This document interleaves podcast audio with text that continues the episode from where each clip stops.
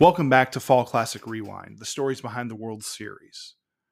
We're continuing with the 2023 American League Championship Series between the Rangers and the Astros. Uh, we're going to be covering games three, four, and five at Globe Life Field. Uh, heading into those three games, Texas is up 2 0 in, in the series. They went and took it to the Astros in Minute Maid Ballpark, but they're going to have a tall task ahead of them facing a very hungry Astros team uh, who has had their way with the Rangers uh, in Arlington. Uh, and as this series plays out, that trend is going to continue uh, with the Astros going to take care of business. Um, you know, it's it's a very important thing to note.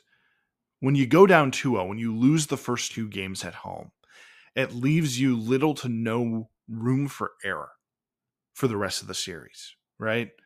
Uh, when you lose home field advantage, it means, right, in order to extend this series, the Astros are going to have to win two out of three in Arlington. And realistically, for them to have a chance in this series, as I'll, as I'll discuss as this goes on, they're really going to need to take all three given the Astros' struggles at home, right? They were under 500 at home this year.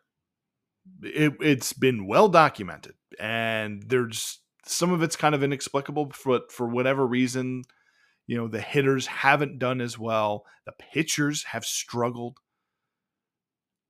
And you know, it's it, it's kind of just an unknown of like, well, what's going on? But one thing's for certain they're great on the road 51 and 30, 6 and 1 at Globe Life Field, including the last five. So, you know, these Astros are road warriors.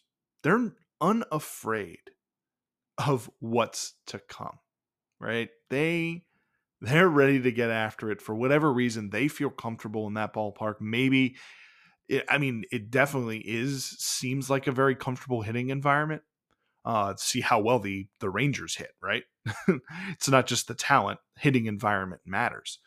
Um, but these Astros, they're ready and they're battle tested, right? And it'll be interesting to see. Okay, how do they perform with their backs against the wall when they don't have room for error, when they need to perform, right? And they're going to have a good guy going for them in Game Three and that's Christian Javier, who in his three postseason starts that he's made heading into game three, right? He's allowed two hits. Not allowed two hits per game. No, he's allowed two total hits in about like 16 innings or so. Yeah. Yeah. It, not who you want to be facing, right? Um, his his fat his rising fastball and slider combination so filthy, you know, and he looks locked in after having a disappointing regular season. Javier looks locked in, looks like the guy um, who helped lead the Astros to a World Series title last year. They'll be going up against a future Hall of Famer. Mad Max Scherzer, who returns from a triceps injury, you know, much quicker than everyone expected. And he's going to be starting game three.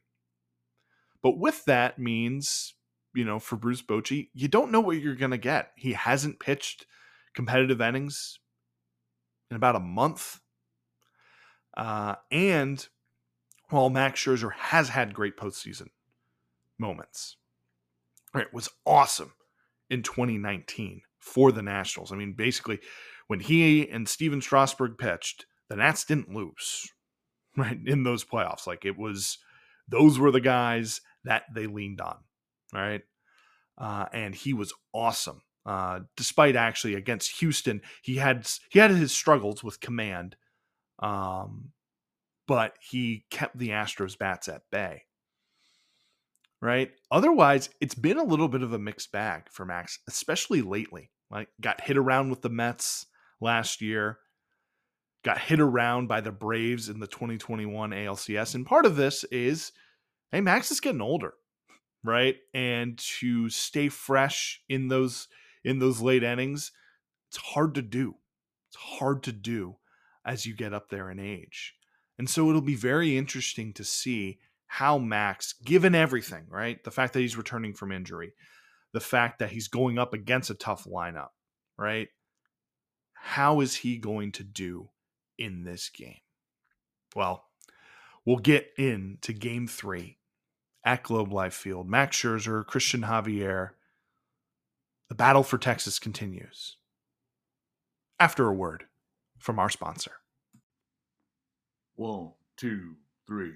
Well, you need your hairs cut, but you don't know who to trust. There's only one place you can go to that they don't make any fuss. It's known from east to west, and you search from north to south. When you gotta look your best, and the best is good enough, it's the barber shop of Texas. Well, Texans that know, they know that the best place to look sharp and feel sharp is where they keep the scissors and the razors nice and sharp. It's the Bob Shop of Texas. From Amarillo to Abilene and all points and air strips and highways in between. From El Paso to Nacogdoches and supercalifragilisticexpialidocious. Everybody knows where to go for the latest wild styles to something old school and out of fashion. You'll find it all at the Barber Shop of Texas. You want a Guriel purple, a Maldonado red, a Bregman buzz, or a Bochy buff? Whether you root for your Texas team in the DFW or Houston, there's one place we all go to to spiff it up and put on the swank. It's the Bob Shop of Texas. Now in two dozen locations all over the Lone Star State, including our newest shop at Hobby Airport and opening soon in Wichita Falls, right next to the Professional Wrestling Hall of Fame and Museum. Come on down now to the Bob Shop of Texas. To start this game, Max Scherzer is able to get a one, two, three inning, but it's not without some loud noise. Altuve takes him to the wall in center field. Taveras runs it down right at the track. And after a Michael Brantley strikeout, Alex Bregman flies out deep to center as well. So early on, Max not fooling anybody. Javier responds with a one, two, three inning of his own, uh, including with a, a, deep fly ball to center from Corey Seager. But there's a lot of real estate out there in center field uh, at Globe Life. In the top of the second, things get just a little too interesting for Max Scherzer. On an 0 2 count, he hits Yordan Alvarez basically with a back foot slider or cutter he is able to strike out Jose Abreu, but ends up walking Kyle Tucker and then gives up a single to Mauricio Dubon, uh, who's in the lineup instead of Chas McCormick playing center because Dubon's been hot lately. But McCormick's been struggling uh, to to a small degree, uh, especially against right-handers. Max is able to get a pop up from Jeremy Pena you know, to, you know, which seems like, all right, Max is going to have a chance to get out of this inning because up steps Martin Maldonado, right? Who is probably the worst hitter in this series, right? You know, Maldonado has had a rough year offensively, uh, has come up in big moments so far in this series and in these playoffs and not come through for the Astros. But the pressure of the moment, right? And this is the thing when you've had a layoff, as long as Max Scherzer has had, right? And it's very clear that his command is not what you normally expect. Sometimes some bad things, some unexpected things can happen. And the other team is going to capitalize on them. Here's the 0 1. In the dirt, kicks to the right of Heim. Here comes Alvarez, and he will score. And the Astros lead 1 0, their first lead in the series. Boy, it should have been an easy block, but the upper body of Heim stayed straight up and down, so the ball kicked hard to the right. You want to lean forward a little bit to get that ball to, to fall and deaden right in front of you. Yeah, slider in the dirt. Tucker goes to third. Dubon goes to second on the wild pitch. One and one the count to Maldonado. Scherzer delivers. And that is hit sharply past Jung and in the left field. Tucker scores. Dubon around third coming home. He will score as well. Maldonado racing for second. The throw in the second, the slide. Maldonado was out, but the two runs count. Maldonado says take a look at it, iffy on whether or not they tagged him. What a big hit for the Astros nonetheless. Astros with a three to nothing lead, and the Astros are not going to challenge the out call at second base. Two run single for Maldonado, a wild pitch, also scoring a run. And after one and a half in game three of the American League Championship Series, Astros three, Rangers nothing. Very uncharacteristic for Max Scherzer losing control like that on a wild pitch and then following up with a pretty bad pitch to Maldonado who rips the ball for a 2 RBI single making it a 3 nothing game. Right? Like this is a really significant moment in this game because if Max Scherzer doesn't throw the wild pitch, right? And he's able to approach Maldonado, right? With the confidence to throw a slider, right? And throw the pitches that he needs to w- without fear of yanking one, right? Maldonado is a guy who chases out of the zone, right? You don't necessarily need to throw him pitches in the middle, right? You can attack the edges of the zone, and Max Scherzer loves to do that. But being afraid of throwing another wild pitch, right? He leaves one right in the middle of the plate and Maldonado's all over it. A, clutch hit for him. Gotta feel good for Maldonado, who has had his struggles this postseason, uh, and frankly, this whole season, right? Um, and for Max, he's got to be kicking himself there because he had an opportunity to get out of this inning with no runs given up, get out of a big jam, and yet, and instead, he gave up all three runs kind of kind of a key moment there early in this game. And then, as I always talk about, what's important coming right after? A shutdown inning.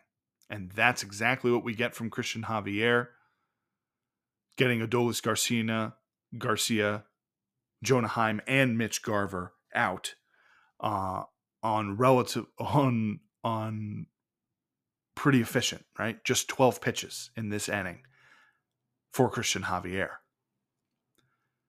Now, to lead off the third, Jose Altuve steps up to the plate.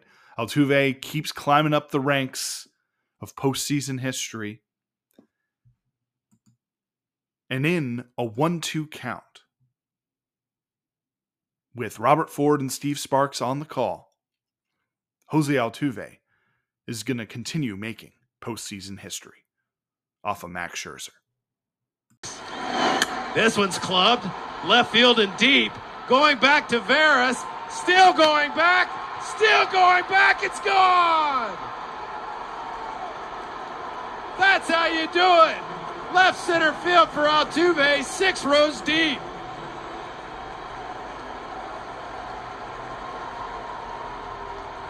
Four nothing Astros. And it's Altuve's turn. 25th career postseason home run for Jose Altuve, four shy of Manny Ramirez for the most all time. What a swing there by Jose. And that's a really big moment for him, right? The first two games of this series, Altuve really struggled. And hit well against the Twins, right? Uh, came up with some big moments there, but so far in this series, Altuve's come up in big situations and not gotten the big hit. Uh, and if we remember last year in 2022, pretty much the whole American League side of the playoffs, he struggled mightily, uh, which is kind of shocking for Jose Altuve, who's one of the best postseason players of all time. Um, but that swing there off of Max Scherzer, right? And when you think about the ball he hit to center field in the first inning, right? It, you can tell, oh yeah, he's getting his timing right. He's getting his swing right. He's going to be getting the barrel to the ball because Altuve's an aggressive hitter, right? Think about like small guys like Dustin Pedroia too, right? Of where they love to be aggressive. You know, they swing at pitches that almost seem like they're over their head, but they're able to get the barrel to them. And well, 25 career postseason home runs. How about that for our guy, Jose Altuve? Now, Javier continues to pitch really, really well as this game goes on. You know, again, we talk about shutdown innings. That's exactly what Javier gets in the bottom of the third, uh, working around a two out walk to Leody Taveras. Um, you know, to once again put up a scoreless inning, keep it at four nothing. Exactly what you're looking for from your starter. And then in the top of the fourth, once again, Max Scherzer, third consecutive inning that he gives up a run. Um, after Jose Abreu doubles to the left center field gap and is moved over by Kyle Tucker. Mauricio Dubon puts up a great at bat, 3 2 count, gets a single to center to bring in Jose Abreu, making it a 5 nothing game. So four innings, five runs given up by Max Scherzer. Does end his game a lot better, striking out Jeremy Pena and Martin Maldonado, but not what Bruce Bochy and the Rangers fans were looking for, right? four innings, five runs. And once again, Javier puts together shutdown inning, exactly what you want. One, two, three. He is cruising through this game. But he's not going to no hit him, right? Bottom of the fifth, things actually get a little interesting with two outs and two strikes. Nathaniel Lowe basically hits a line drive into left, first hit of the ball game. Now Javier is then once again able to get ahead of the count with Josh Jung at the plate. But the Rangers rookie is going to do something that very few have done against Christian Javier in the playoffs. Javier at the belt and to the plate. There's a swing and a drive to right center field. Chasing Dubon back. He's at the wall. He leaps, and it is history. It's in the Ranger bullpen. Josh Jung goes the opposite way and gets the Rangers back in it. It's Houston 5 and the Rangers 2.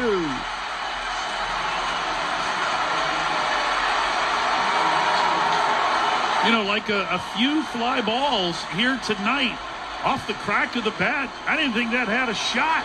It carried really well and ended up going fairly deep out into the bullpen. He got a hold of a 1 2 slider that time from Javier. And again, as we mentioned, it's been a while since Javier has given up a home run.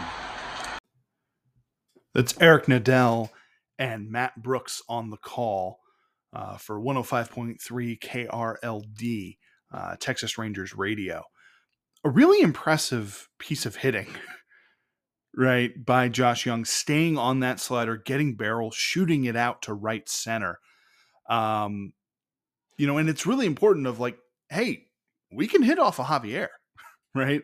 Like that provides some really, really good um, feelings, right? You know, you dug yourself a hole, five nothing, but can you fight back, right? Can you make this a ball game? uh, because when we think about when the Twins faced Christian Javier, right, had plenty of base runners in that game, but couldn't come through with any big hits, especially two out hits. Here you go, two outs, two strikes. and you put runs on the board too, two runs, which Christian Javier in his last three playoff starts had not given up a single run. So, good job there by Josh Jung. Now, to lead off the top of the six, right? Shutdown innings are important. And the Rangers are going to get a shutdown inning. But it's because of their defense. Yordan Alvarez is facing the lefty, Cody Bradford. And Yordan Alvarez is going to hit a rocket. But there's a man who can cover quite a lot of ground in center field. And he's going to get up there to bring one back. Gives him six extra base hits. He's got three doubles, a triple, and now two home runs. So the most extra base hits by a rookie in a single postseason. This ball is drilled deep out into center field. Leody going back. He's on the track. He leaps and he makes the catch. Leody Taveras says to everyone, You want me on that wall. You need me on that wall. He takes a home run away from Yordan Alvarez and keeps it a 5 2 game. What a play! No doubt a home run if he doesn't grab it. That's an eight foot high wall, and Leody went up there to get it. Timed his leap exquisitely and pulls it back. Alvarez already with six home runs this postseason. And Leody turns it into out number one. What a call there by Matt Hicks, who I've been mistakenly calling Brooks. I I misread something. I'm sorry. I apologize to any Rangers fans who are out there. It's been Matt Hicks. Uh, I've gone and corrected that in the descriptions of previous episodes. I don't know why I thought it was Matt Brooks, but it's Matt Hicks along with Eric Nadel, uh, him quoting uh, a few good men there, uh, Jack Nicholson's uh, great monologue. Um, also reminds me, I've been wrong on some of the Phillies calls. I've been thinking that it's Ben Davis on there. I forgot to scroll down further. It's Kevin Stocker, of course, who's the other uh, radio analyst along with Larry Andersen. Um, I will make sure to correct myself when I'm talking about the Phillies later on. Anyway, Matt Hicks, great call there. What a catch by Taveras. Oh my, I mean, perfect time on a full sprint, taking away a for sure home run by Alvarez, which would have been his seventh of the postseason. I mean, my goodness. And hey, if you're going to stay in the game, those are the type types of plays that you need to make. Uh, and Chris Stratton then comes in because Bruce Bochy's like, "All right, you're you're giving up a little bit of hard contact. Let's uh, let's get you out of the game." And he's able to uh, get out of the inning. Now, Christian Javier seems to be running out of gas. Gives up, you know, a fly ball to left uh, that Michael Brantley comes in to catch. Uh, but then a deep fly ball by Corey Seager that Mauricio Dubon runs down. And then Evan Carter, after a long at bat, gets a two out double down the right field line. And so that's bringing up Adolis Garcia in a 5 2 ball game with Javier running out of gas. Dusty Baker brings in Hector Neris, his kind of go to guy to put out the fire. And sometimes it works and sometimes it doesn't. Um, but like great defense, kept a run off the board for the Rangers the previous inning. Some great defense from someone unexpected is going to keep a run off the board for the Houston Astros here in the bottom of the sixth. 2 2. That's hammered deep to left center field, headed toward the gap. Brantley racing over, and he runs it down. What a catch by Michael Brantley! Deep left center field, then goes into a tumble on the warning track, holds on to the baseball. Inning over. Boy, can you believe that? Brantley out of nowhere, a flash. Tumbling onto the warning track in left center field, and the catch of the year for the Astros, thwarting the Rangers' chances here in the sixth inning. What a play! What an amazing play there from Michael Brantley. you know, who you would have expected to have made that play, like, say, four years ago, right? He made some great defensive plays uh, that I'm sure Yankee Yankees fans unfortunately remember in the 2019 ALCS. But a little bit of, uh, you know, fountain of youth youth there, flashback to the past for Michael Brantley running that down in the gap. And that's just a huge play, right? Because if that ball gets down, it's a five to three ball game. Garcia's going to be in scoring position. Like, because, you know, that ball was hit hard off of Hector Neris, and who knows what happens from there. But being able to shut off the valve, get out of that inning without any damage done, huge there for the Astros, who desperately need this game. They cannot fall behind three games to, to none. Right? Can't happen. Especially on the road. So huge there for the Astros. And in turn, they're going to further capitalize in the top of the seventh. Chris Stratton does get the leadoff hitter out, but then gives up back to back hits from Martin Maldonado and Jose Altuve. Then Will Smith comes in, guy who was great against the Astros in the, in the 2021 playoffs, but has since really faded. Uh, though, funny enough, he was on the Astros last year to help them win a World Series, uh, but he has not been the same pitcher uh, that he was. Um, he does he is able to get out Michael Brantley, but he ends up walking Alex Bregman, bringing up the big man, Yordan Alvarez.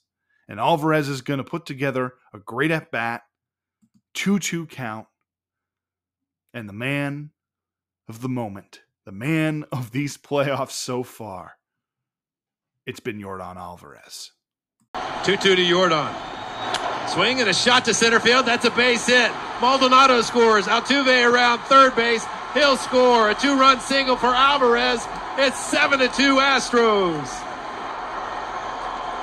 Inside out swing by Alvarez. A beauty. RBIs 9 and 10 for Alvarez this postseason in seven games. There are few hitters more scary than Yordan Alvarez when he's got it going. And man, does he have it going in this series. Just about the only pitcher who's had his number is Jordan Montgomery. Everyone else, he's lighting up, whether it's for homers or sharp base hits like that coming through with a ton of RBIs for Yordan Alvarez. Exactly what the Astros were looking for. Exactly the breathing room they were looking for in this game. You know, because it was it was a five to two ball game, and now it's seven to two. Right? Like that's just a back breaking moment for the Rangers, especially because after this, like Hector Neris, you know, despite getting two outs, you know, gives up a base hit to Nathaniel Lowe and Josh Jung homers again, right? His third of the postseason. Um, he's kind of been a man on the mission with extra base hits in these playoffs. Makes it a ball game, makes it a seven to four ball game. Uh, but once again, the Rangers can't get the shutdown inning. Jeremy Pena gets an RBI base hit. Um, actually, in the bottom of the eighth, Bryan Abreu gives up gives up a run. First run he's given up since July, right? Uh, but in the ninth, Ryan Pressly shuts the door, one, two, three inning. Um, despite actually giving up a walk, uh, gets a gets Josh Jung, kind of the, who's been the other man of this game, to ground in to a six four three double play, um, and the Astros are alive in this series, right? You know, they have been able to sort of stop the bleeding that mm-hmm. happened in the first couple games, right? And now they have a chance to even it up in game four, take back home field advantage in this series, you know, and sort of have this series start over again, right? You know, and like I said, give themselves some breathing room. And they're going to be able to do just that. Uh, but not without not without some hard work. This game four, um, you know, the final score doesn't reflect sort of the back and forth nature to it and some of the key moments that happen. Now, Andrew Heaney and Jose Urquidy are going to be facing off in this game four, but it's kind of known from the Rangers' perspective for sure, but also from the Astros' perspective, it's going to be short leashes for these guys, quick hooks. Bullpens are going to throw the majority of this game. Now, that certainly leans advantage Astros. The Astros have a better bullpen, um, though the Rangers' backhand has been good thus far. Uh, but when it comes to the middle relievers, who especially were taxed just the game before in game three because Max Scherzer didn't pitch well, right? It's really, really key that the Astros make those guys work that much harder, right? You know, because the more times you see guys in the playoffs, the better you're going to do. And this game is going to start off really, really rough for Andrew Heaney. He's going to give up a leadoff double to Jose Altuve.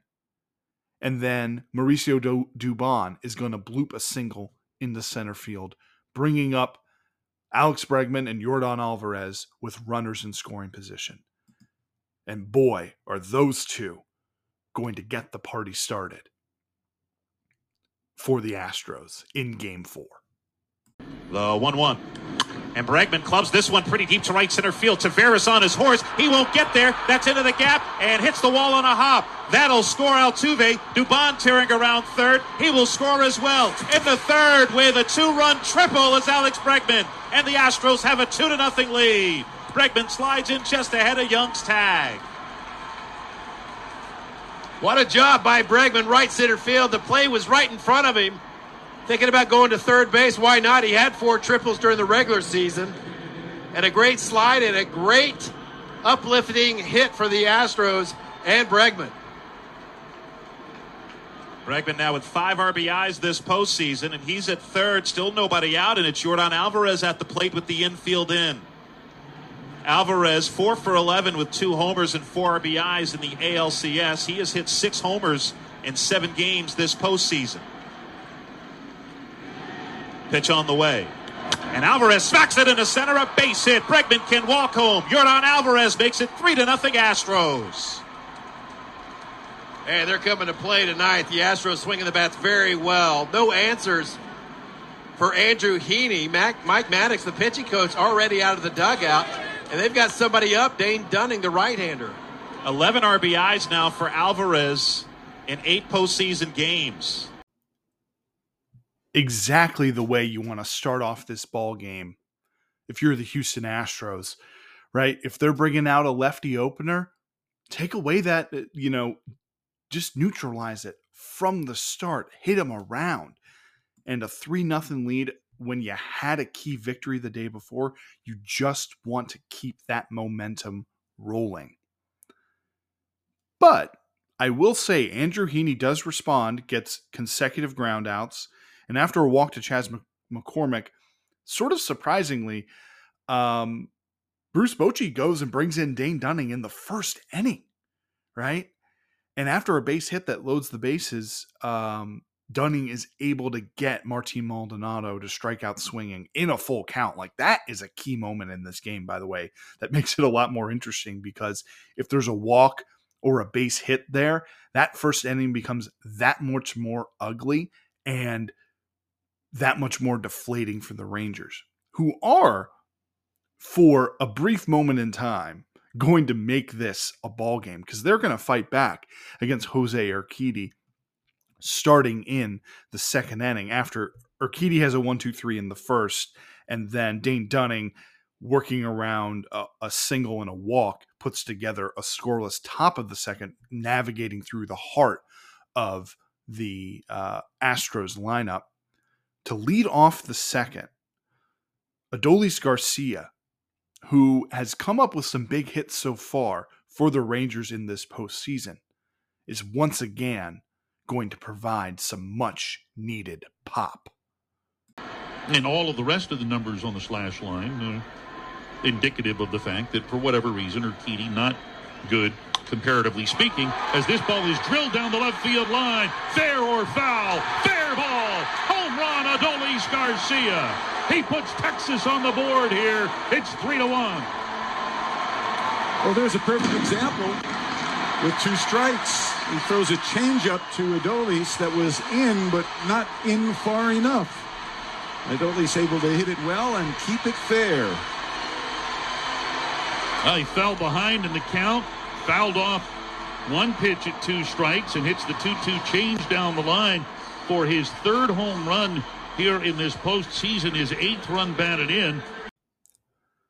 A big response there from Adolis Garcia, sort of shifting the momentum, hitting that ball out, getting Texas on the board. And they're going to be able to add on in this inning after Mitch Garver walks and Nathaniel Lowe hits a one out double. Josh Jung, the guy who had the two homers last night, gets another RBI, just missing a home run uh, to left field, hitting it pretty deep uh, to easily score Mitch Garver. And Dane Dunning kind of keeps on rolling, right? Gets a one, two, three inning in the top of the third. And after Marcus Semien battles but pops out uh, after a six pitch at bat, Corey Seager steps up to the plate. And if you know anything about Corey Seager, he loves swinging at the first pitch. And no one does more damage on first pitches than Corey Seager. And well, Jose Urquidy is going to throw a fat pitch on the first pitch. And Corey Seager does this. First offering to Seager is hit high and deep out into left center. Dubon ranging back to the track. He leaps. It's gone into the Houston bullpen. Corey Seager clubs his second home run of the postseason to tie things up at three.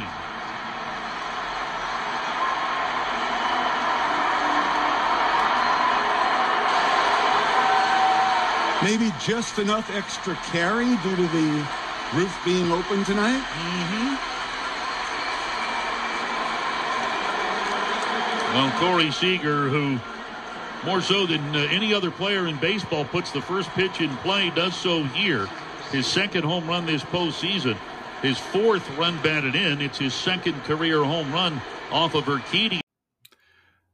You know Corey Seager loves hitting in this ballpark.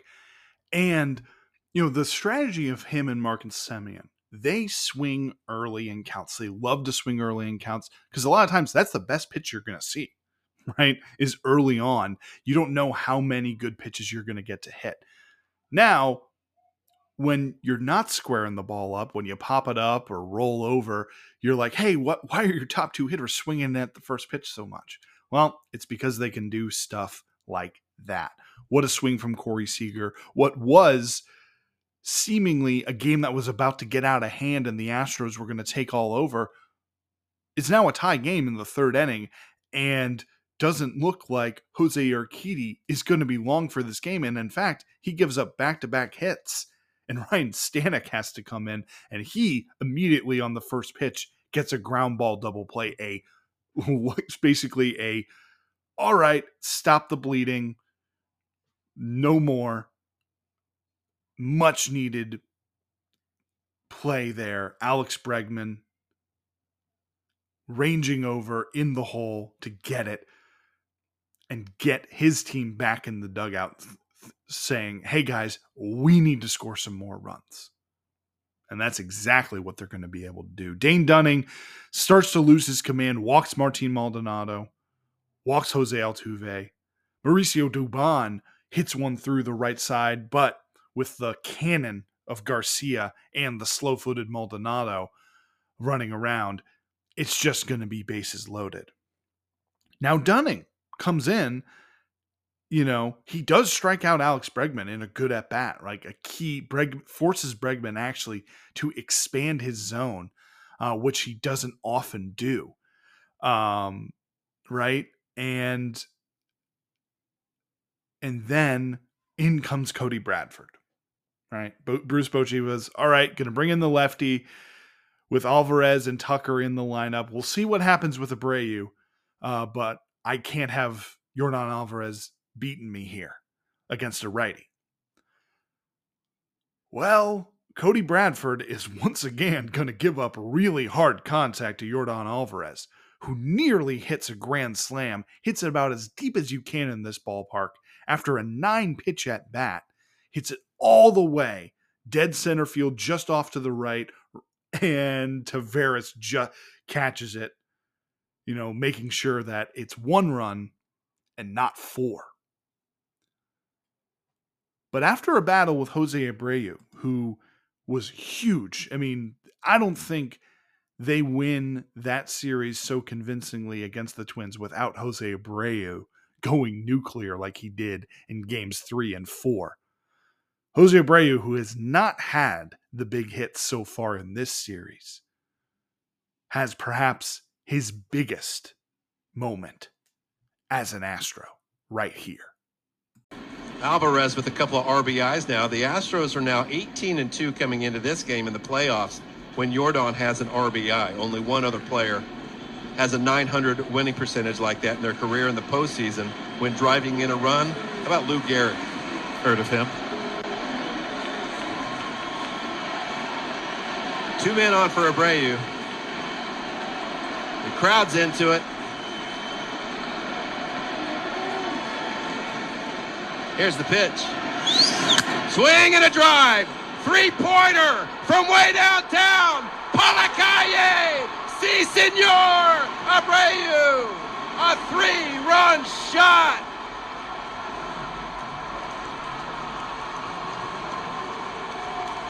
Si, senor.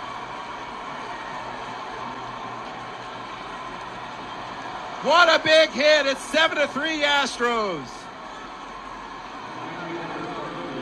Had been pounding Abreu with fastballs in. He wanted that one in as well, but didn't get it in enough. Wound up getting a good chunk of the inner third of the plate, and Abreu didn't miss it. What a swing of the bat. 438 feet off the bat, over the bullpen in left center field. First pitch to Tucker's a strike. Man, when those come with two outs, that is massive. They can be backbreakers. When they've needed it, the Astros have gotten exactly, exactly the hits you're looking for these last two games. Like those back breaking doubles, homers, whatever you want, right? With runners in scoring position. Texas has not been able to put guys away like they did in games one and two. But oftentimes that's the difference between Jordan Montgomery, Nate, Nate Eovaldi, and Dane Dunning, and unfortunately Max Scherzer, right? At least this year's version of him. And that, again, is just a back breaking play. Now, Hunter Brown comes in for two innings, um, shuts the door, one, two, three inning, shutdown inning that you're looking for. Uh, but he's he's out there again in the fifth, and things get a little testy, right? Gives up a single up the middle to Leody Taveras, and then Marcus Semien hits one into right center to set up first and second, nobody out, with Corey Seager in the middle of the Texas lineup coming up. And a key moment happens here. And Jose Abreu is going to be in the middle of it. And it's one of those plays that just sort of seals the deal for Houston in this game. And it's going to be one of those key plays in a series that, if it's not made, if a ball is a little bit to the right, a little bit to the left, right? We're talking about how the Rangers kept pressing the issue on the Astros instead of, oh man, what a missed opportunity. Well, here it is Corey Seager at the plate, going to hit the ball hard, but exactly not where you want to hit it with runners in scoring position. That is hammered, caught by Abreu, and races unable to get the tag down on Semien, going back to first. A line drive hit right at Jose Abreu, almost doubled off Semien, but one out. Hey, he was playing really deep at first base, almost to the rim of the dirt. So wasn't able to outrace Semien back to the bag. Astros are challenging the safe call at first. Might have gotten him. Houston is challenging the safe call at first base. James Hoye giving you the news. You can see Abreu make contact, and you can see the batting gloves in the back right pocket of Semien move. And it's before Semien touches the base. So are the are the batting gloves part of him? We're about to find out, I think, because it's clear that he tagged those batting gloves, and you can see the batting gloves moving. So if the batting gloves are part of the uniform, He got him. If he not, got him. if not, he didn't get him. right. Because when he was diving back, those batting gloves flew up in the air a little bit, and it just got a piece of the batting gloves. Now the strings of the glove do not count. That's not part of the glove for tagging purposes. No, but that's not what's in play here. Right. That's not the strings of the glove. Here we go. After review, the call on the field is overturned. The runner is out. Well- Houston will have two challenges. Well, we know that rule now, don't we? Yes, we do. You better put those batting gloves all the way in your pocket next time. and you know, Semien, he was probably thinking, I didn't feel him tag me. yeah, he sure didn't. All right, so two outs now. That's a big overturn. What a job there by Abreu coming in, catching that ball, and just getting the glove. You wonder if uh, guys will stop wearing gloves uh, in the back of their pants, uh, knowing that, hey, it's part of the uniform, or maybe there'll be a, uh, a, a rule adjustment. But ultimately, you know, it's one of those things where just unlucky for the Rangers, and and that's how they kind of feel after this game because nothing else breaks their way. You know, Chas McCormick ends up homering later. Jose Altuve just misses a homer. Ends up being a ten to three victory with the rest of the Houston bullpen shutting down the Astros. I mean, they've hardly been touched in this series. The Houston bullpen doing their job, and most importantly, they're able to stay off of Bryan Abreu and Ryan Pressly, the top two back end guys. And that sets us up with a pivotal, pivotal game five. And boy, is it going to be quite a ball game. But it's really important for this reason Houston's got all the momentum. And if they can take this game, right, that means they just have to win one out of two at home. And Houston's going to be pretty confident, right? Like they might lose that game to Eovaldi in game six, but they were all over Max Scherzer. And Javier was really darn good aside from the home run given up to Josh Jung. So we're talking about confidence in a game seven starter. Yeah, they've got it, right? And that's all the more reason Texas wants to win this in six. They want Montgomery to pitch like he did in game one. They want to jump over, jump all over Justin Verlander, right? Because they don't want this going seven. They don't want this going any longer, right? And the other part of it, right? You don't want to lose three games in a row. You don't, you'd rather not have to face elimination, right? You'd rather take care of business. And so the job is going to be that much harder. Like you see game 5s are often the ones where the wild th- the wildest things happen. You have the biggest swings, the emotions are at a, a boiling point, right? Where you need to get this done. And boy, do we have a ball game in store for you that is going to have twists and turns and dramatic moments it's probably going to be remembered as one of the best ball games we've had so far uh, in recent playoff memory. All right, let's get into it. Jordan Montgomery, Justin Verlander. Montgomery has been awesome. I mean, awesome as a Ranger. And Astros could not figure him out in game one. But Alex Bregman, after Jose Altuve and Mauricio Dubon swing at the first pitches they see, right, and get out, two groundouts to second base, Alex Bregman is going to step in. And he is going to launch one. 1 1.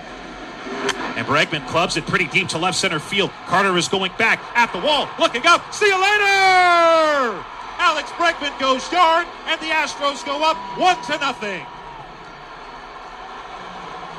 Well, the Astros finally break through against Jordan Montgomery. Bregman does it. A huge blow for the Astros with two outs in the first inning. Bregman with two RBIs yesterday and a big one here to put the Astros on top. Bregman with his third home run of this year's postseason.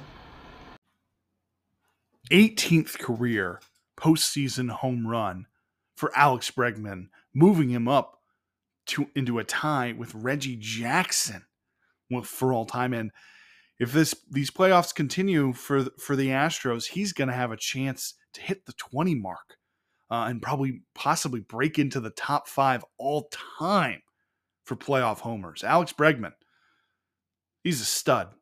He's a stud. Another important thing happens here in the top of the first. Yordan Alvarez is able to able to work a count, get in a 3-2 count and get a base hit off of Jordan Montgomery who struck him out 3 times in game 1. So it seems to me as if the Astros have noticed something or at least made some sort of adjustment from game 1 to put some balls in play hard against Jordan Montgomery. Also, key is that in the bottom of the first, Justin Verlander is working fast and working well, getting some pop ups from Marcus Semien and Corey Seager, and very key, is able to get a strikeout of Evan Carter on a fastball, gets a swing in the miss. His stuff looks a lot sharper in this game than it did in game one. And sometimes that has to deal with when Justin Verlander has a long layoff, sometimes he really can struggle early in a game. Like he he's he can get out of rhythm. On normal rest, he looks on the spot here for the Astros. And so, early on in this game, right? It's going to be back. It's going to be quick inning, quick inning, shutdown inning, shutdown inning uh, for both teams. Verlander's able to get work out of some jams like in the third, and Jordan Montgomery kind of gets back to the sharp play that we expect from him.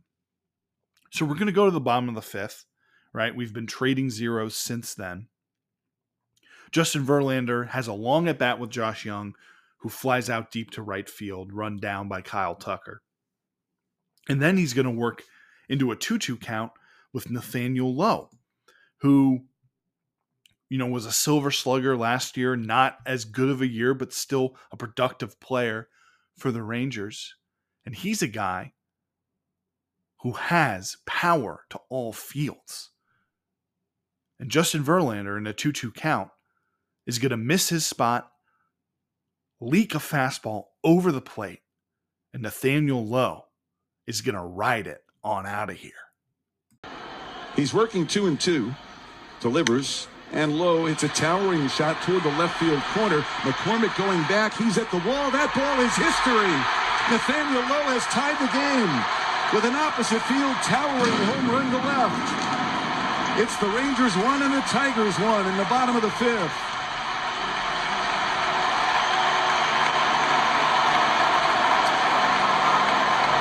Huge blast by Nathaniel Lowe going oppo here on Verlander you just kind of get the feeling that here that uh, Nathaniel's bat starting to perk up. He's got hits in each of the last four ball games. There got a hold of a 2-2 fastball. 95 mile an hour fastball that was up and away, and he hit it 380 feet to tie the game. He has electrified the crowd. an impressive swing from Lowe to tie this ball game up. You know, Verlander's looking probably off the bat, thought, oh, that's just a fly ball to left. And wow, that one carried out of here.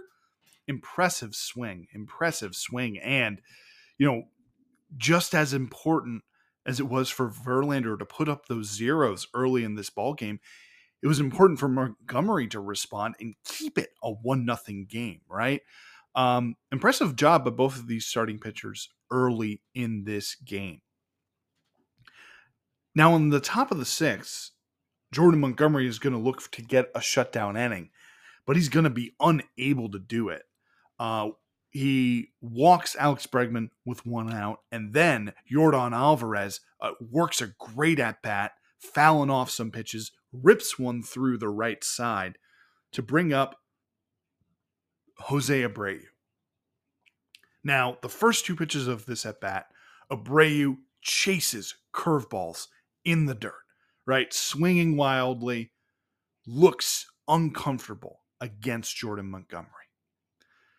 And Montgomery is going to go to the well one more time. But he doesn't get the ball low enough. And Abreu is able to put the barrel on it and get a lucky bounce. Rangers have allowed, allowed the opposition 401 runs this year at Globe Life Field, and the Astros have scored 80 of them. Basically, 20% of the runs scored at this ballpark by the opposition have been by the Astros in 10% of the games. Bregman, go ahead run at third. Alvarez at first. It's an 0 2 count to Jose Abreu with one out. Long set by Montgomery. Still holding it. Now the pitch. And that is hit sharply and hits off the chest of Seager and kicks into center. That will allow Bregman to score. Alvarez tears for third. Two to one Astros. Well, with one hand, Abreu basically hit a bullet, a one short hop to Seager, a tough play. And it ate him up. 97 miles an hour off the bat of Abreu. And like you said, hit that one handed, which makes that exit velocity that much more impressive. And hit off of Seager, hit it off his chest. Kangaroo to good 15 feet in the air going in the center. That will likely be a base hit and an RBI for Abreu. Haven't seen any indication either way yet. Nothing Corey Seager could do on that ball. Just takes a wicked hop on him, hits off his shoulder, and redirects to the outfield. Um, you know, again, it's one of those plays. Uh, Seager hit a liner right at Jose Abreu that turned into a double play, sort of a run saving double play for the Astros uh, the day before. And a ball takes a bad hop on Seager and it leads to a run. Otherwise, it would have been a double play and a run saving situation uh, for Texas. Um, Jordan Montgomery is going to get knocked out of this ball game after walking Kyle Tucker. And Josh Sborz, who's actually been really good in this postseason for Texas, uh, comes into the ball game. McCormick flies out to right, not deep enough to score Alvarez. And then with Jeremy Pena at the plate, Marcus Semien, who has had a rough offensive series, makes one of the defensive highlights of this postseason so far. So the right hander ready to work to Pena, who is 0 for 2. First offering is hit back up the middle. Semien dives, comes up with it, throws to first. He got him. Great play by Marcus Semien, taking a base hit away from Jeremy Pena and keeping another run or two off the board. Outstanding defense from Marcus Semien. The Astros do get the lead. They get a run on two hits and leave them loaded. We go to the bottom of the sixth. 2 1 Houston. That ball was ticketed for center field. What a play by Marcus Semien. You know, keeping it a 2 1 ball game. And with what happens next in the bottom of the sixth, it could be a season saving play and a series changing play for the Texas Rangers and Marcus Semien. What a job there. Great defensive anticipation. Josh Sborz pumps his fists. Crowd goes wild. And they are going to ride the momentum from that play to turn this game on its head. With one out, Corey Seager doubles down the right field line, and Evan Carter follows up with a single to left to set up first and third with one out. And mind you, for Adolis Garcia, and mind you, this has all happened quickly, right? Basically, three consecutive pitches. The fate of this ball game is going to change. And Adolis Garcia is going to make a mark on this game, on this series. And everyone is going to take notice,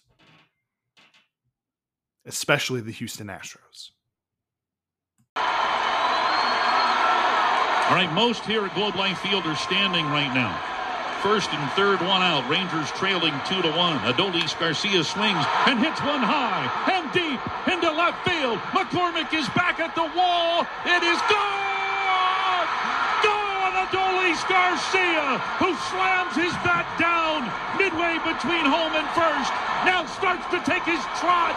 A three-run Jimmy Jack here for Adolis Garcia to put Texas in front, four to two.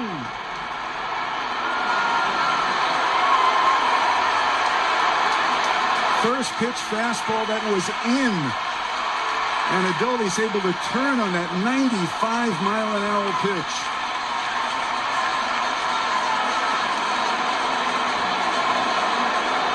His fourth home run this postseason, his second in this series, and this place has exploded. What a moment. What a call. What a swing by Adolis Garcia, who stamps down on home plate.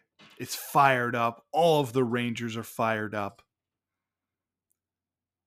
Garcia looking to have his moment, like Jose Bautista did against the Rangers all the way back. Uh, I forget if it was 2015 or 2016 when Bautista the bat flip heard around the world or seen around the world. But the Texas Rangers took notice of when Jose Bautista did that, right? And there, of course, was the famous fight between him and Rougned Odor the next season. You know, Hunter Strickland took notice when Bryce Harper took him deep multiple times in a series and admired his home runs. And Garcia I mean, we want to talk about admiring home runs. He admired it, and for good reason, right? What a moment. What a big moment hitting a home run off of Justin Verlander, right? Take your time, embellish it. But don't be shocked when the other team's unhappy, right? And I am not one for throwing at batters, right? I I think it is much better that in our game today we don't do it. But there is something about not giving the team you're facing extra motivation, right? When it's a walk off, right? When it's a walk off home run and it ends the series or ends the game, do whatever you want. And also big moments, do whatever you want. But just know the other team's watching, right? And people around the league are watching. And the other thing here that's going to play and why this game is going to be remembered is for what happens after this, right? If the Rangers shut the door of this game, score holds, right? Garcia's the hero. He's the star. That moment is going to would be replayed forever. But instead what we're going to remember from this game is how it all falls apart. Right? And that's not to mention like the tension that happens leading up to before we get to the moment that you all know is coming, right? You know, in the eighth inning, right? In the top of the eighth, Aroldis Chapman comes in, you know, and gives up a two out double to Kyle Tucker. And Jose Leclerc has to come in in the eighth inning, right? Bruce Bochy is like, all right, gonna go to Leclerc. I, I've relied on him for multi inning saves already. He's gonna do it again for me here. And after a long battle with Michael with Michael Brantley, gets a pop out. Right? All right. Maintained a two run lead. It's a 4 2 ball game. And we've got our lineup coming in, right? Bryan Abreu's coming in to hold the line there. And he walks Evan Carter. Doesn't look like he has his command. But up steps Adolis Garcia. And well, here's a moment that's going to be remembered and replayed for a long, long time. Partially for some of the antics that follow, but especially for the moment that ensues later in this ball game. And Garcia with the go-ahead three-run homer. First pitch. Inside that head him. And Garcia gets in the face of Maldonado. Marvin Hudson gets between them as the bench is empty. Garcia went right toward Maldonado, and Garcia being restrained by his teammates and coaches as there's pushing and shoving. As Garcia trying to go around the back way to get to Maldonado, who still has all of his equipment on. Garcia is furious at Martin Maldonado. He feels like he's the reason that he got hit on the first pitch there. Of course, this is not the first time benches have cleared this season between the Astros and Rangers. As soon as that pitch hit Garcia in the elbow guard, he turned around and got chest to chest with Maldonado before Marvin Hudson intervened. Now, I can understand why Garcia believes that was intentional. I can understand why he's angry, right? And why he thinks it's Maldonado who's to blame, right? Those calls don't come from pitchers, they come from managers and catchers. But think of the situation, right? Whether or not it's intentional. I'm talking to Adolis Garcia or Rangers fans here. If he hit you on purpose, why do it there? And more importantly, why lose your cool? Because Garcia goes ballistic, right? Gets into it with Maldonado, gets it in, into it with the umpire, right? Completely loses control of the situation. And then this whole thing unfolds. Dusty Baker gets into a whole thing. Abreu gets Abreu ends up getting ejected. Dusty Baker gets ejected, refuses to leave. Garcia himself gets ejected because he lost his cool, because he made contact with the umpire. And actually, we don't know. I'll talk about this later. We don't like. It's going to turn out that Abreu is going to get suspended. Uh, we don't know the outcome of that, and um, you know, there's still a lot to get to in this game. But Garcia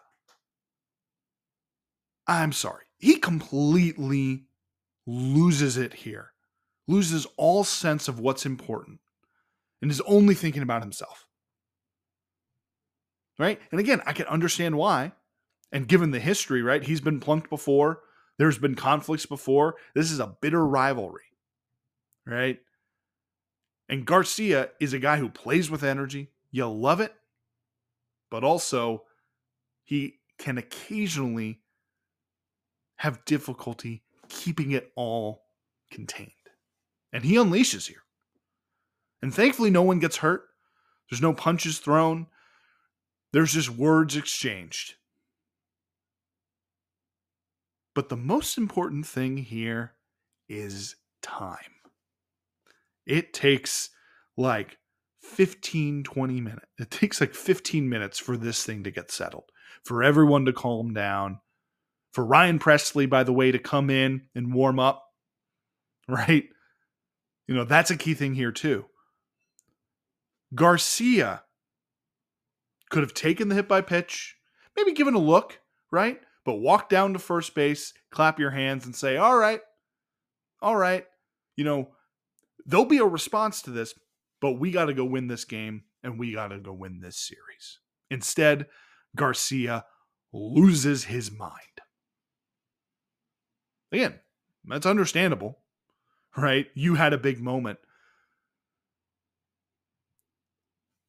But especially with how this plays out. Now, you don't want to get into the whole predetermined outcome and then you start getting all conspiratorial and all this stuff. But it is true that as a closer, right, for Leclerc who had to come in, right, to to save Chapman, he's now going to get cold. He's going to be sitting down. And then the other thing here too, Abreu very clearly didn't have command. This is a guy who doesn't walk guys. And he walked Evan Carter and hit Adolis Garcia.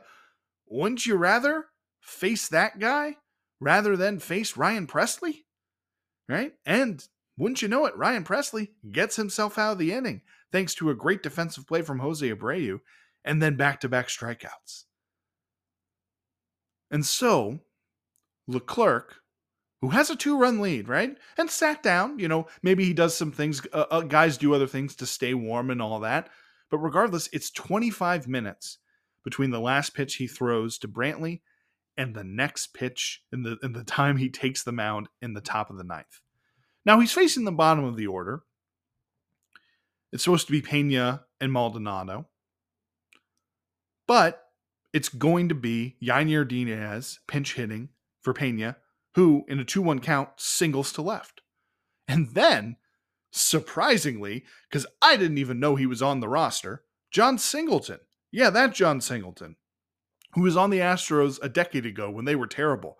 And they gave him an extension and he couldn't make it out as a player and also had a whole had whole issues with uh, drug abuse, substance abuse, and all of that, and was out of baseball and worked his way back to the big leagues this year. But he works an incredible at bat, getting ahead 3 0, works a full count, and lays off a changeup outside, bringing up the man of the hour, Jose Altuve, the guy who has had the biggest hits for the Astros in postseason history. You know, Dusty Baker, who was ejected, but you know he's watching. You know he's not far, right? He knows, hey, wouldn't it be something? Wouldn't it be something if after all of this, all of this brouhaha, after Garcia's moment earlier and, and, everyone losing their minds. Wouldn't be something if the calmest guy on the field, the baddest guy on the field, the little guy from Venezuela, if he comes through, as everyone in Houston is expecting him to do. Well, take a listen to the real moment of this series. It's an 0-1 count to Altuve. Astros down 4 to 2. The pitch.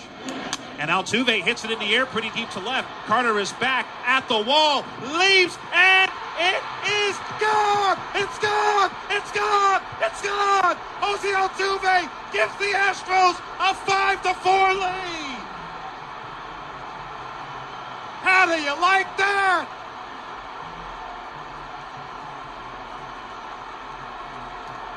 Most of the Astros players out in front of the third base dugout celebrating and ready to greet Altuve. Altuve is the lone star once again for the Astros. Clear eyes and a full heart. What a call there from the great Robert Ford in almost disbelief and exasperation, right? The it is gone, it's gone, it's gone. Oh my, right? Like what a moment there Jose Altuve People who watch the game, right? And you know when the when the moment matters most, that dude's going to come through. He's done it time and time again. I believe that's his third home run in the playoffs, ninth inning or later, to give his team the lead. Right? We go back to game two of the 2017 World Series in extras. 2019, the walk off off of Chapman in the ALCS, and here off of Leclerc. It's also just the third ever postseason home run when a team has been trailing by two or more runs, right? In the ninth inning or later, that a guy is homered to give his team the lead. Albert Pujols, who, by the way, did it against the Astros and back all the way back in 2005, and Yordan Alvarez last year against the Mariners. oh, I just remember watching and going like, "Oh man, it ain't that perfect. Isn't that just how you wrote it up?" Right? After everything that happened. That in this game, in this series. Incredible, incredible. And Dusty Baker after the game, right, says Altuve is one of the baddest dudes I've ever wa- I've ever watched, I've ever seen play. And I've seen some great ones, right? Dusty Baker, who played with Henry Aaron, played against Willie Mays, went up against Bob Gibson, managed Barry Bonds, went up against Reggie Jackson in a World Series, right? Has managed Bryce Harper, gone up against Mike Trout, gone up against the all-time greats. And he's saying, yeah, Jose Altuve, this little guy right here, listed at five six, but we know he's probably five four, maybe five five. Yeah. A champion, a winner. A dude who just comes through. And my favorite thing as the Astros, everyone piles out of the dugout, Verlander comes out, pumping his fists, going crazy. The hitting co- assistant hitting coach, Troy Snitker, Brian Snitker's son, going crazy, going wild. Everyone having a blast. When Jose Altuve comes into the dugout, right? He goes up and finds Jon Singleton, points at him, and says, Hey, I was able to do that because of you. Think about everything we've been through 10 years ago, right? Jon Singleton, it's because of you and your at bat that I was able to do that. Jose Altuve understands his team, understands it's bigger than him. He's more than happy to come through with the big moment, right? But man, he is a special, special player.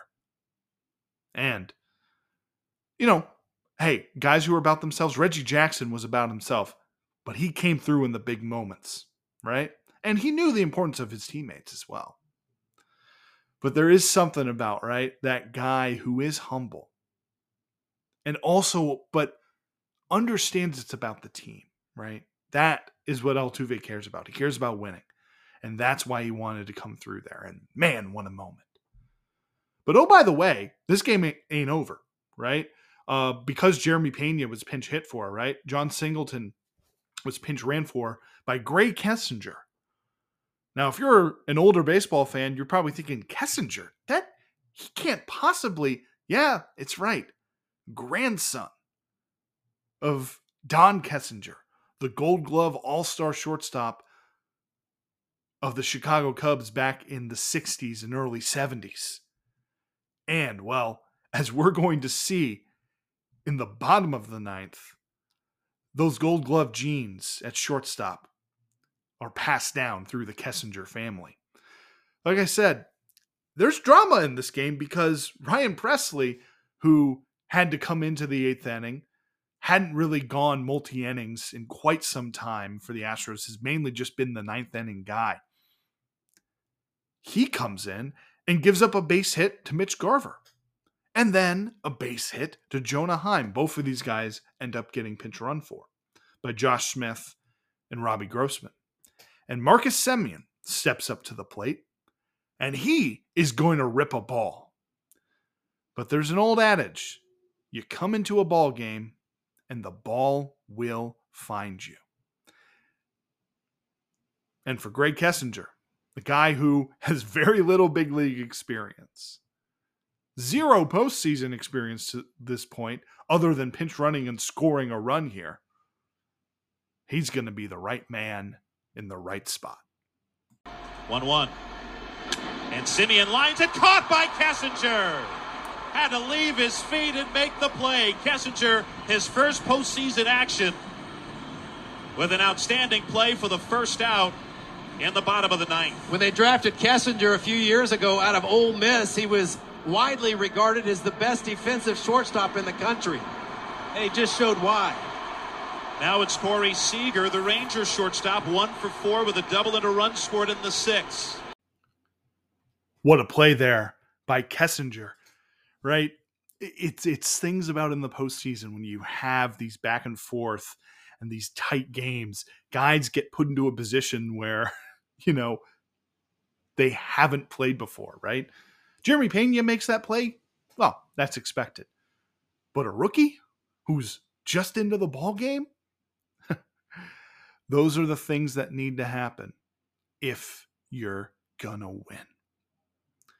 Now Corey Seager's gonna come out, come up, and he's gonna put a charge in the ball, just missing a home run, a walk-off home run to center field. What a change of momentum that would be. But hey, sometimes you get lucky.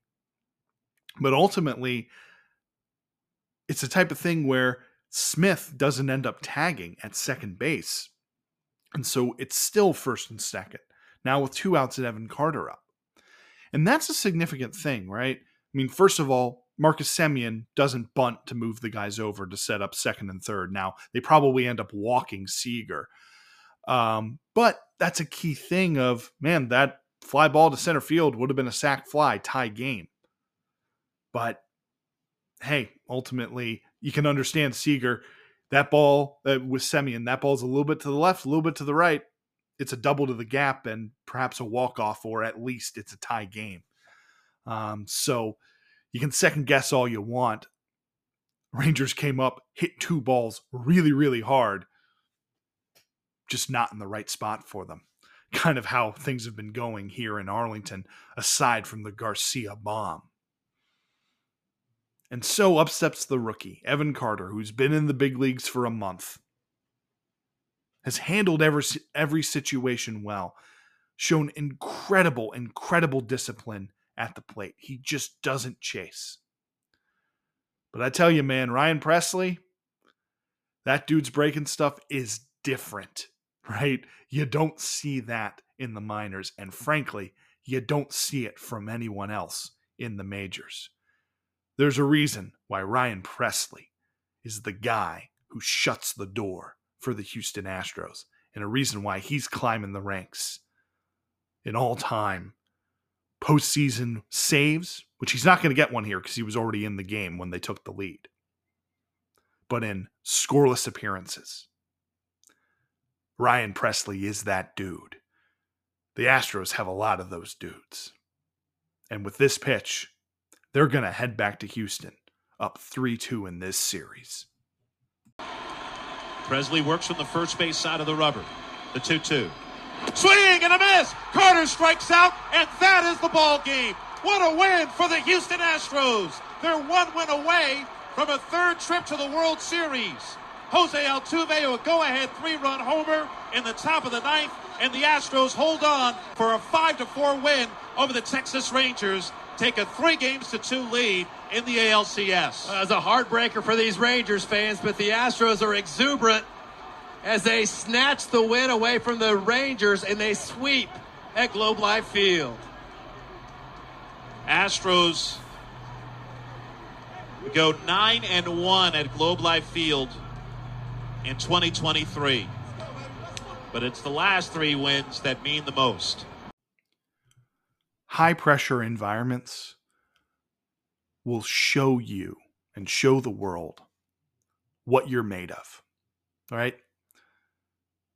Some people collapse under it, they'll wilt under pressure. Right? Can't get the big hit, or can't make the big play or make the big pitch or the big shot or whatever it is in sports. But there are some who, when the pressure's at its highest, they thrive.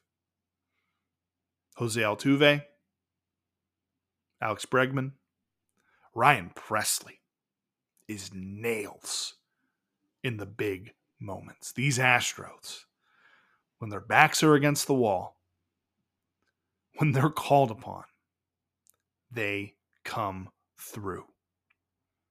What a pitch there, right? That breaking ball, that curveball from Pressly, my goodness, is that filthy, right? Like, you can convince yourself that it's a strike, that it's either a slider or a fastball in the zone, and then it falls off the table. What the Astros have done with Pressly, and especially since they've moved him to the ninth inning since 2020, my goodness, he has been otherworldly in the biggest moments. Exactly what they needed. Dusty Baker, who just 20 minutes ago was livid, furious, can now dance happy. Bryan Abreu, right, who had to go sit at his locker, didn't get to celebrate this with his teammates as it happened, but, you know, he's able to not be mad at the situation. The Rangers, a gut punch, a devastating loss.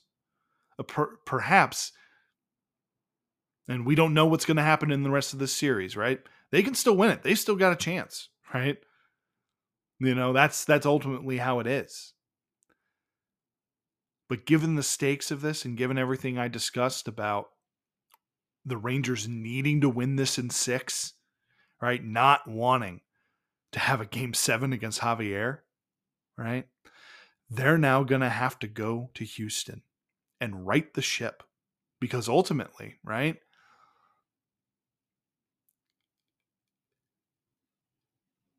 You know, they fought back in this game. They had a huge moment. They were able to change the momentum, but then they let it all go. And it's not to blame it all on Garcia, right? You know, Garcia didn't throw that changeup that hung in the zone to Jose Altuve, right? And he Garcia didn't control how long everything took, but his actions, right? Him losing his mind impacted things. Right? And who knows, right? Maybe Bryan Abreu gets out of that jam all by himself and everything that happens happens. Right? But we'll never know. We can only judge based on what happened. And baseball's a wonderful game, ain't it? Ain't baseball great? That's what we live for, right? That's why we watch the game. And, you know, regardless of the outcome, it would have been great. Um, but it's all the more meaningful. It's all the more memorable because the Astros came back and they rallied. As Maldonado said, hey, the worst thing Garcia did was he woke us up right? Because that seemed like a game. It almost seemed like a series when the Astros had taken back momentum, right? In games three and four. They had turned the tables in the series.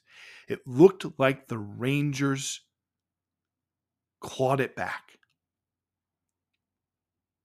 And they were going to take it all the way to the World Series. And yet, the Astros said, not so fast. Not so fast.